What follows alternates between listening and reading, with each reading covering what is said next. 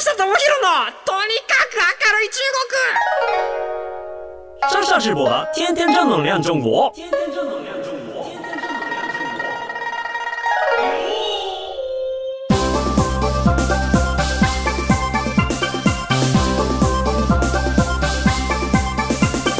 真西面的西面，大家好，我是上上直播。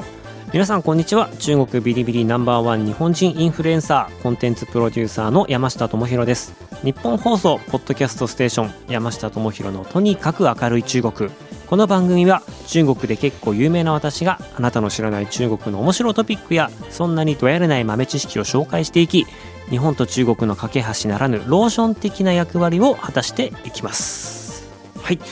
ということですね今日はね告知がまずありましてですねえっと今2月18日の配信なんですけれども、えー実は4日前の2月14日に動画を更新しました。はい。こちらがねあのー僕が小樽で撮りましたえっ、とショートムービーです。7分8分くらいのえっ、とショートムービーなんですけれどもこれがですねまあいろいろこう実験的な試み等々をしまして、まあ、日本と中国同時配信をする、まあ、小樽および小樽のあの私の知り合いの、えー企業さんの、えープロモーションビデオになっています。まあ、ブランデッドムービーみたいな言い方もするんですけれどもちょっと今日はですねこのドラマがどういうふうにできていったかっていう話とあの、まあ、このドラマに、えー、とリー姉妹というその日本でこう中国語を勉強しようっていう人でしたらもう誰もが知っているあの美人姉妹がいるんですけれどもあのこのリー姉妹にもゲストインしていただいたっていう結構僕の中では非常にこう力を入れた作品だったりするのでその話なんかもしていけたらなと思います。ということで今日のテーマはこちらです。小樽でリ姉妹と動画撮りました。全然大したことないって言いますけどそのまんまかよっていう感じですけれども。いや実はこれすげえ大変だったんですよ。まずあのまあもしよければ一度見てほしいなっていうのがあります。えっ、と情緒っていう名前のミニドラマなんですけれども情緒山下智博小樽とかで多分出てくると思うのでぜひぜひ見てみてくださいというところです。これね冬の小樽の冬の北海道の撮影だったんですよ。で1月の上旬まだそれこそコロナがバーって広がる前のあの撮影だったんでまああの幸い関係者並びに出演者は、えーとまあ、この撮影に関して事前に PCR チェック受けてで、えー、と終わってからもあの全員発熱ですとか、えー、と陽性反応なくあの全員が無事に撮り終えたっていう、まあ、結構奇跡に近い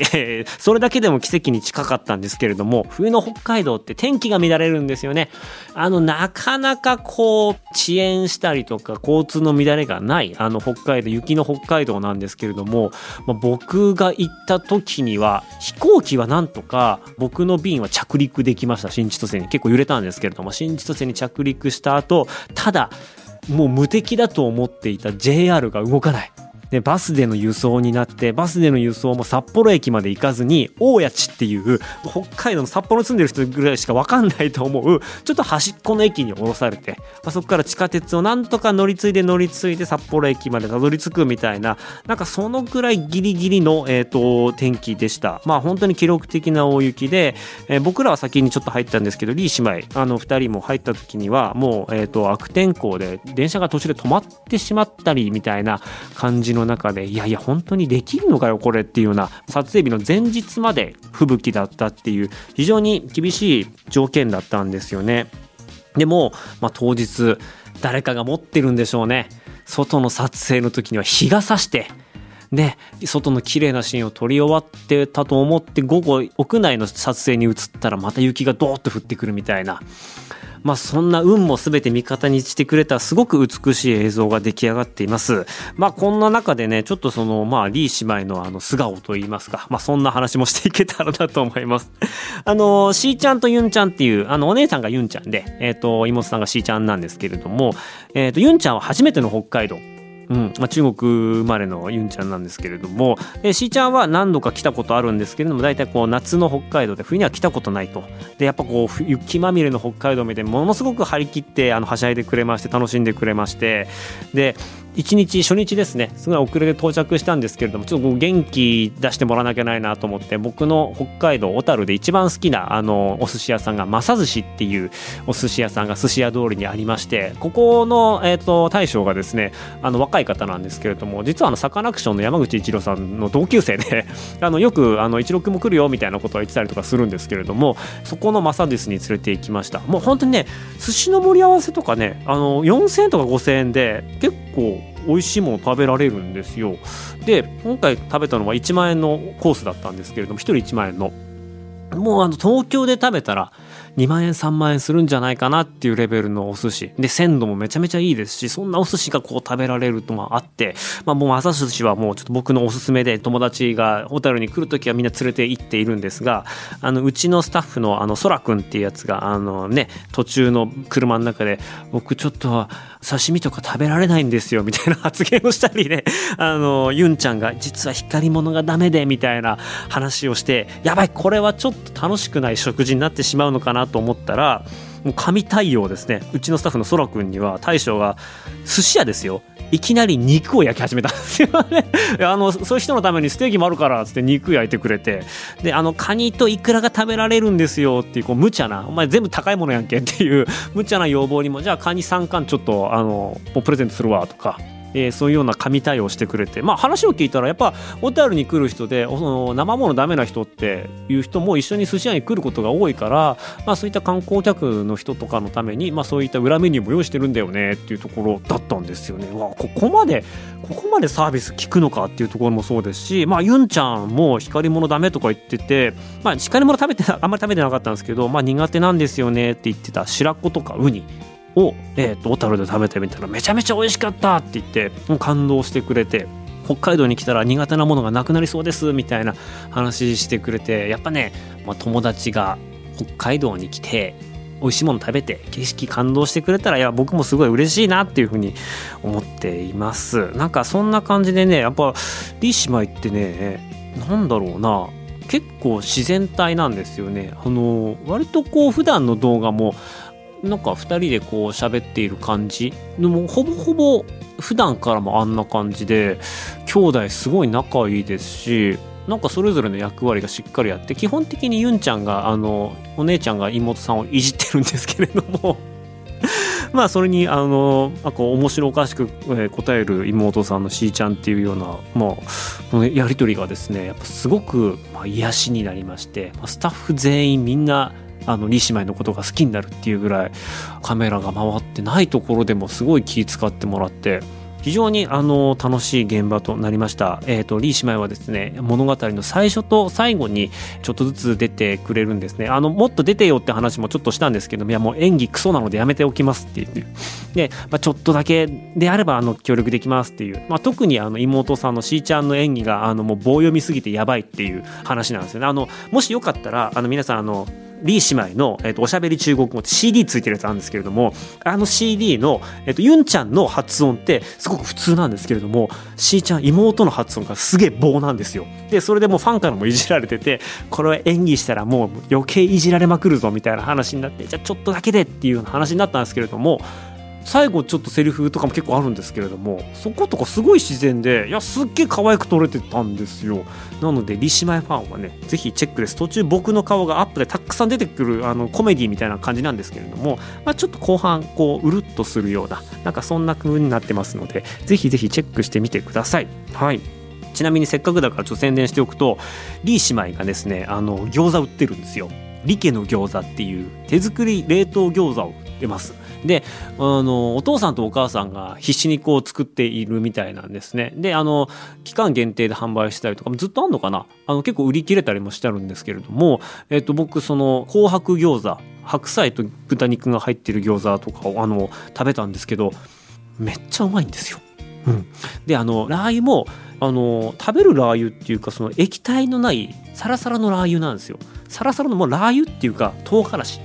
なんですね細かく砕いた唐辛子なんですけどそれをつけてそれとお塩と,、えー、とそのラー油とをつけて食べる餃子が水餃子もしっかり焼き餃子もしっかりめちゃめちゃ美味しいのでもし興味あったら皆さんちょっと食べてみていただければなと思いますで、えっ、と、そんなわけで、今回撮ったドラマがですね、情緒っていう名前のドラマなんですよ。で、えっ、と、まあ、小樽を舞台にしたっていうところで、あの、中国の人から見ると、まあ、小樽といえば、あの、岩井俊二監督のラブレターなんですね。で、えっ、と、まあ、ラブレター以降ですね、新しい、こう、小樽をテーマにした、まあ、ヒット作が、あの、生まれてないっていうところもあって、まあ、ちょっとそこにあやかっていこうと。で、この情緒にした意味合いっていうのはですね、あの、ラブレターって中国語で、陳書っていうんですよね。情に書籍の書って書いて、陳書ラブレターっていうふうに読むんですけれども、この情緒っていうのは、陳書っていう発音がめちゃめちゃ似ているんですよ。だから、陳州じゃなくて陳州にして、まあ、小樽でちょっともじって、まあ、情緒あふれる、そのエモい映像を撮ろうということで、この名前にしました。はい。で、今回の、まあ、どういうような狙いがあって作ったかっていうところなんですけれども、まあ、せっかく、えっと、私が関わらせていただくので、まあ、日本人が見ても、中国人が見ても楽しめるような作品にしたいなと思って企画から作らさせていただきました。はい。なので、まあ、今回いろんなスタッフさん関わっているんですけれども、僕が担当したのはもう本当原案の企画の部分です。で、まあ、クライアントさん、まあ、今回その福島工務店っていう旧岡川薬局っていうカフェを運営している会社が、まあ、私の知り合いで、そこの企業のブランデッドムービーかける、まあ、小樽の宣伝っていうような趣旨で撮らせていただいたものなんですよね。なので、そこの、えっ、と、まあ、クライアントさんの要望を吸い取りながら小樽の魅力を伝え、さらに中国の人にも楽しんででもらいつつ日本の人にも楽しんでもらうためにじゃあこういうような、えー、とストーリーの軸にしていこうとか中国といえば家族の愛情家族の物語っていうのは普遍的なところもあるので家族の物語で冬の小樽で美しい風景っていうのを見せていく。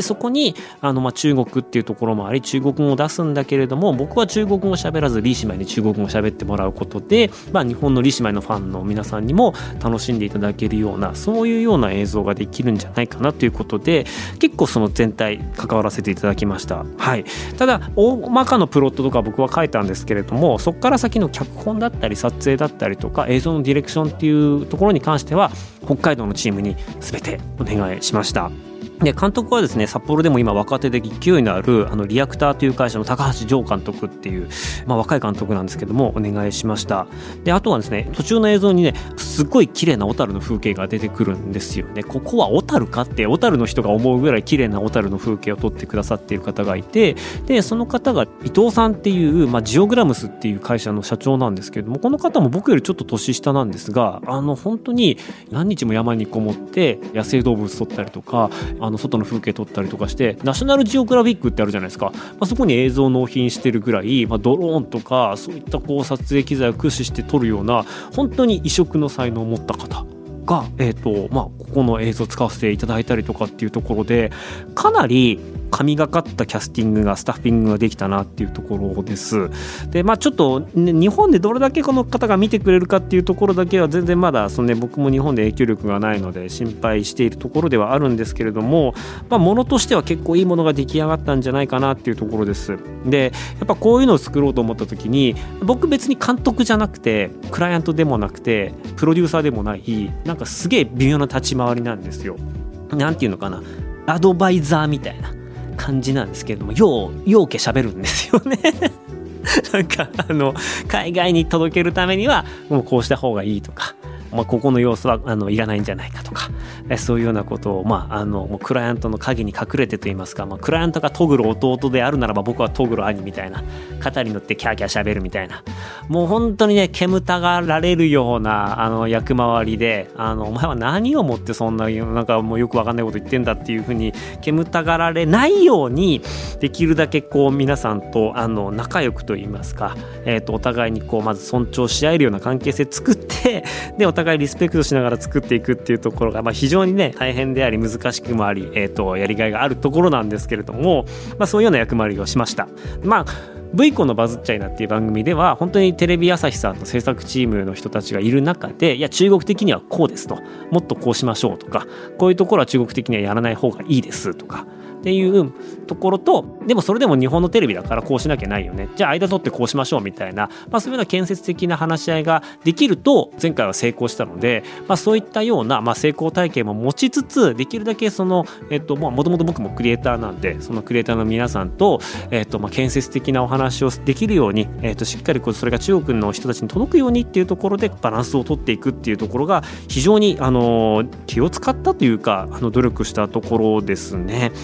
映像作品って最終的には日本だとやっぱこう作家さんのものというか監督のものだと思うんですよ。なのである程度の骨格が決まった後はやっぱりできるだけこう僕はクリエイティブに口出しをしない方がいいですしなんかやや言ってきたらなんかやっぱ監督的には自分の作品なのか何なのか分かんなくなってしまいますしそうなっていくとどんどんやる気がなくなってしまうっていうのは、まあ、逆の立場で僕も体験したことがあるので信頼して任せると。そのために自分が気になったこととかこういうような選択肢もあるよっていうようなことはもうできるだけお話をして納得した上で作品を仕上げてもらうっていうところが一個やっぱこう成功する秘訣なのかなと思うんですけれどもこの辺りやっぱりじゃあ僕が中国人でうんと日本人のスタッフを動かそうと思った時にやっぱなかなか難しいですよね。そもそもちょっと言葉がおぼつかなかったりとか、えー、と日本人のクリエイターの、まあ、考えていることとか含めて汲み取ってあげられないところとかもすごく多いですし、まあ、中国的に合理的に考えるとこうなんだけれどもそれがうまくいかないところとかそうは、ね、うまくいってもっていうところ結構あったりするので、まあ、その二国間のその、まあ、文化の違いとかも乗り越えて、まあ、こうやってこうディレクションしていける人人っていうのはあなんか一個間違えればねあのものすごく嫌われる人間になってしまうので 僕もだからその自分のレベルがねあの下がらないようにすげえ気をつけてはいるんですけれどもあの監督にできるだけ思いっきり遊んでほしいですし冒険してほしいですしクリエイティブ楽しんでもらわないとやっぱりいい作品で生まれないのでなんかそういうところはできるだけ邪魔にならないように、えー、立ち回りをしたつもりでした。はい、ただ言うてねあの僕出るわけじゃないですか。ねあの脚本会議の時とか企画会議の時偉そうなこと言うんですけれども。あの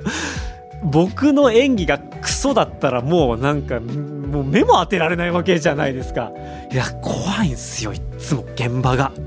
はいなんか自分が主演とか主役になるからやっぱり僕がちゃんとしてなきゃいけないし僕をやっぱなんとかよく撮ろうと思ってもくれるし一方で僕がしっかり映ってないとファン的に僕のそのチャンネル見てるファンの人たち的にはあれって思うわけだからやっぱりなんだろう自分も演技がいや勉強とか練習とかねあの頑張りはするんですけれども言うてプロじゃないのでなんかねこうプロフェッショナルの人たちがなんとかなんとか僕をこうねあの傷つけないように おだててくれたりとか。あのいいっすね山下さんとか言って。いやもう絶対こんなんじゃダメダメなんだろうなと思いながらもうあのやっていく時のころはやっぱりこう苦しいというか難しいというか、はい、なんかまあでもこういうところがあるからこそ僕は調子に乗らずにいられるんだろうなっていうのはあるんですけれどもまあ僕の演技がどれだけのものかっていうのはぜひあの一度見ていただければと思います。一応なんかまあ演技そのその脚本始まる時に僕から、うんと、やっぱこう演技って普通に言いますけれど顔を作ってで声を出すんですけど声もセリフも覚えた上で抑揚をつけてでプラス体が動くわけじゃないですか。一度に結構複雑なことをやるんですけれども難しいんですよねこれがね。なんか意識してやろうと思ったらめちゃめちゃ難しくて。でもう本当なんか会話のシーンがゴソゴソってあったんですけれども今回は事前に時間もないし自信もありませんと。ね、だから山下ってやつはそんなに演技上手くないからできるだけモノローグあのナレーションでセリフを言わせて現場は表情と動きだけに集中させないと多分取れ高としてあんまりよくねえっすよっていう話を自分で するんですよ監督に。で監督も「いけんじゃないですかいやちょっとやばいかもしれないですよ」ってあの分けて取ったらまだいけると思うんでって言って説得して僕の重荷をちょっと減らして やったので結果ね結果ね多分そこそこ見れるものになってるはずですはいこれはねもう僕が自分を自分で守るために頑張ったところなんで それに関してはすごく嬉しかったことですね。はい。あの、もう今回の嬉しかったことで言うと、えっ、ー、と、まあ、モノローグにして、セリフと演技を分けて撮影したというところで、あの映像のクオリティは非常に高いものになったんじゃないかなと思います。こいつ下手くせえなって思うようなところはないかなと。で最後の方はね僕もね今週の泣きの演技ちょっと泣きの一歩手前の演技とかなってるんであの普段こうやってこうねあのちょっと知識人ぶった文化人ぶったことをペラペラ喋ってる僕ですけれどもあの役者になった時の丸裸の 山下が見れるんで皆さんぜひ見てですねあの辛辣なコメントとかもいいので送っていただければなと思います。で嬉しかったことのその2で言いますとやっぱりこうねリー姉妹が本当に小樽を満喫してくれて今回ですねあのなんか小樽に行ったら是非あの、まあ、Vlog というか小樽で動画撮ってくださいねみたいな話をしたたんですね。そしたらやっぱりねあの最終的にサブチャンネルで3本えー、っとメインチャンネルで1本の動画出してくれて、まあ、結構僕らもこう美味しいものを食べに、えー、と連れて行ったりとか、まあ、いろんなこういったとこ行ったらいいよみたいな、まあ、あくまでもまあ撮影はもう自由なんで、まあ、気になるのがあったら撮ってねみたいな話したんですけどすげえ撮ってくれて。なんかこれでまたそのね、えー、とリー姉妹が泊まったあの場所とかもあの放送してくれたので、まあ、そういうきっかけで小樽に興味持ってくれる人がもうちょっと増えるでしょうからそれもすごい今回僕としてはめちゃめちゃ嬉しかったですね。期待以上にあのリー姉妹の2人が小樽を気に入ってくれたっていうところはすごく良かったですね。であと最後に嬉しかったのはですね共演者、えー、今回、えーと、僕のお母さん役とおじいちゃん役で札幌の役者さんを2人呼んだお二方呼んだんですけれどもこのお二方っていうのが実は僕が、うんと中国に行く前札幌で4年間まあ、あの劇場で公務員の仕事をしてたんですね。で、えっと、公務員の仕事をした時に今地元の演劇の、まあ、ワークショップをやったりとか子どもの劇団の、えっと、先生を呼んで、えっと、子どもたちに演劇を教えるっていう授業やったりとか、まあ、そういうようなことをやってたんですけれども、えっと、そこで一緒に、まあ、お仕事をして役者としてこう招待してで、えっと、皆さんに演技を教えてくださいって言ってる、まあ、演技の先生のあの方が、えーと、今回その札幌の会社からこの方とこの方を、えーと、ちょっと今回予定してるんですけどっていうキャスティングの案を見せてもらった時にもう2人とも僕が札幌の仕事をしてる時にめちゃめちゃ仲良くしていた役者さんだったんですよ。でその方2人が今回キャスティングあの磯貝恵子さんと斎藤正明さんっていうんですけれどもこの二方が10年の時を経て、えーとまあ、一緒にその時は僕事務員だったんであのそういったワークショップとか見てる側だったんですけれども同じこうシーンの中に入ってですねいやーなんか10年ぶりの再会がまさかこういうことになるとはねみたいな話をしてなんかちょっとその時の流れとあ僕としてはもうね皆さんがこう子供たちとか他の一般の方たちに演技に指導しているのを僕らはこう横で立ちながら聞いて写真を撮ったりとかしながら記録してたんですけれども、まあ、そういうのを聞いてなんとなくあこういうふうにやるんだなこういうふうにやるんだなとかって頭で覚えた知識を武器に今まで演技とかやってきたんでまあ言ったら僕の先生ですよ。だから先生とこうやってこう時を経て小樽で、えー、作品を一緒に撮ってでそれが日本と中国で流れていくみたいなことがねできたっていうのはあこれは結構僕としては感無量なことですね。あんまりこうね皆さんにはもう関係ない話なのかもしれないですけれどもでも本当にあの2人とも白髪が増えて しっかり10年分年老いてはいたんですけれどもあの本当に優しく、えーとまあ、僕のねあの緊張を解いてくれながら一緒にこう作品作れたっていう意味で僕は非常に感動しました。はい、あのそんなわけでですね、えっ、ー、と、一生懸命作ってきましたこの小樽の、まあ、ブランデッドムービー「情緒」っていうものがですね今あの公開されています。はい、あのちょっとまあ裏話も含めてあの一回見た後にもう一回こうね話聞いた後見ていただくとあ山下が言ってたところはここかというところあのナレーションでこうやってごまかしてんだなとかそういうのも含めて楽しく見られるかと思いますのでぜひぜひチェックしてみてくださいね。よかったらどんどんあのシェアしてみてください。中国の方たちっていうか海外の人たちってあまりひねらないものの方がすごくこう心に響いてくださるというかまあプラスブランデッドムービーとはいえ結局スマホで見るものなのでそこまでこう論理とかあの劇場で見るようなあのしっかりしたこう感激体験っていうのがあるわけではないのでやっぱこのストーリーと感情の揺れとかっていうところをどれだけこう分かりやすく表現できるかっていうところに重視した作りになっています。なのでまあひねりがないっちゃひねりがないような作品になるかもしれないんですけれどもまあその分、えーと、ストレートに心に響く作品になっているかと思います。私が企画しまして出演しました主演しました、えーと、この「情緒」っていうドラマですね。えー、リー姉妹もいます。小樽のことがこれを見るとちょっとは好きになるんじゃないかなと思っているのでぜひご覧になっていただければと思います。